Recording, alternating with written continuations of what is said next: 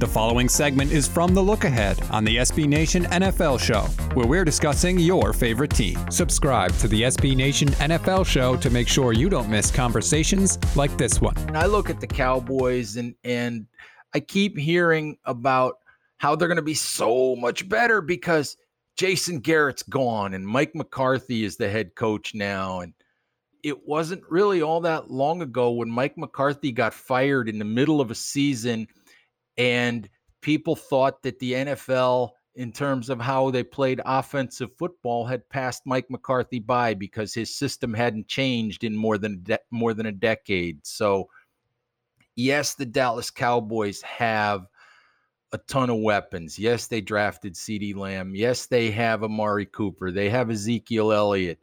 They have that vaunted offensive line. They have Dak Prescott.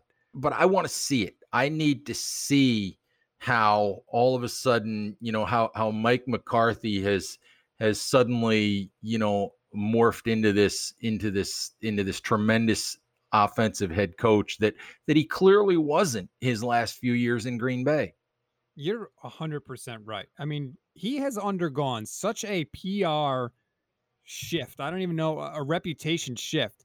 Don't forget, remember the article that came out about Mike McCarthy that said that he was getting massages. The, the team's holding meetings and Mike McCarthy's getting a massage. Like that's the same guy now that people are hailing as this offensive guru. And I agree with you. I don't necessarily think that's going to be the case. Well, I do think there's an there's a the distinct possibility that the talent there is so good that it'll make him look good.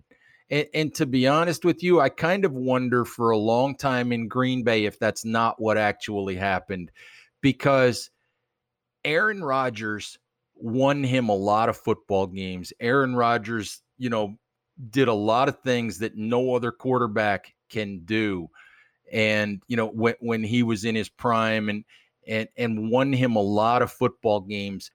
I don't know how much Mike McCarthy can improve. Dak Prescott threw for almost 5,000 yards last season and had 30 touchdowns. Like, it's not like he was bad. So, I mean, I guess McCarthy's going to revolutionize things or improve things, well, but it's a it's a high bar.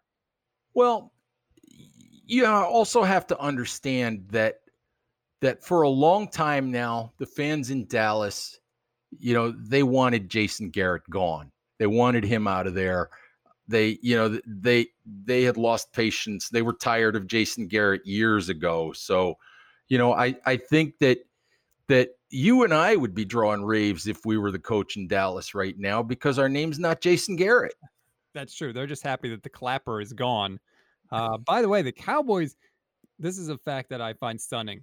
And this is just the 49er fan in me taking glee in this. The Cowboys have not made an NFC title game in a quarter century. They have not been back to the NFC championship since 1995. So the fans in Dallas are getting antsy, and they finally got rid of Jason Garrett, and in comes Mike McCarthy, and and I think I don't want to call this a soft opening because I don't think the Rams are a bad team, but I don't think the Rams are going to be contending for anything major in the NFC this season. I, I think the Rams are one of those teams. It it's really interesting. Two years ago, I think they were what 13 and 3, you know, made the Super Bowl, didn't win the game, obviously. You had, you know, Jared Goff looked at as as, you know, maybe the guy that was going to be one of the one of the next, you know, superstar quarterbacks. You had Sean McVay being looked at as this wonderkind of a head coach. And, and I think 2 years later we look at the Rams and we're like what are they? What is Sean McVay? What is Jared Goff? What is this football team? We don't know. You know, and I think that I think they have a lot to prove and and and I don't know which way it's going to go for them because I've I've never been a big Jared Goff guy and and is Sean McVay you know going to be a great long-term head coach? I think I think this year will tell us a lot. I mean I I'm not necessarily a fan of these one side of the ball head coaches who you know, who come in only because they're a good play caller and this and that. You know, so we'll see. We'll I think Sean McVay and, and the Rams have a lot to prove this year. you want to talk specifically about this game, I, I think I have to pick Dallas in this one. Um, uh, just because I think that they're a little bit more established. I think we, you know, we know a little bit more about what they are and what they have at this point. Yeah, they're a three point favorite, by the way, on the road, too. So that tells you what Vegas thinks of the Cowboys in this game. With the Rams, I like your point because they had a good plan on the way in, right? When Sean McVay was first hired there, he was there and Wade Phillips was the defensive coordinator. And they basically said, look, Sean, you do the offense, Wade will take care of the defense and away you guys go. And it worked, and that was good. But now McVay's had a chance to get his feet underneath him a little bit. He should take more responsibility than simply sitting on the bench when his team was on defense. I don't know if you remember this. There are multiple shots of McVay not even watching the game when the Rams defense was on the field his first year. He was going over things with the offense and looking at this and that. He, he's got to take more of a, a managerial kind of overseeing type of role and because the Rams have three new coordinators this year, which is incredible in an, an abbreviated offseason.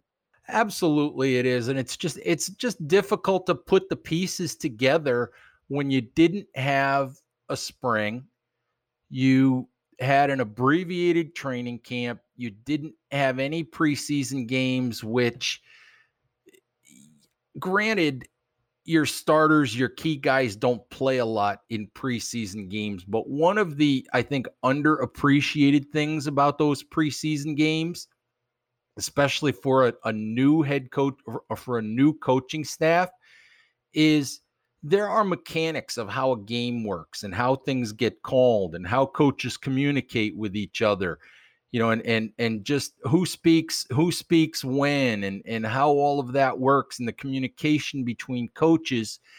And it's hard when you've never done that and you walk into a game that counts and you're trying to figure that stuff out.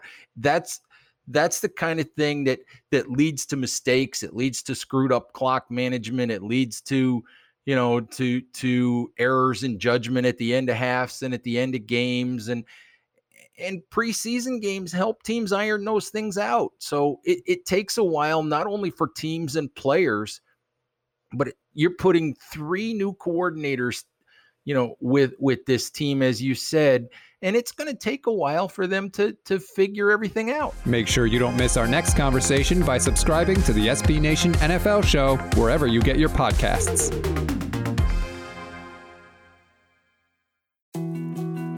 more to dos, less time, and an infinite number of tools to keep track of.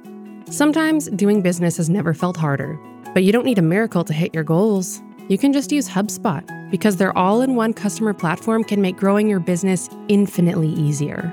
Imagine this high quality leads, fast closing deals, wildly happy customers, and more benchmark breaking quarters.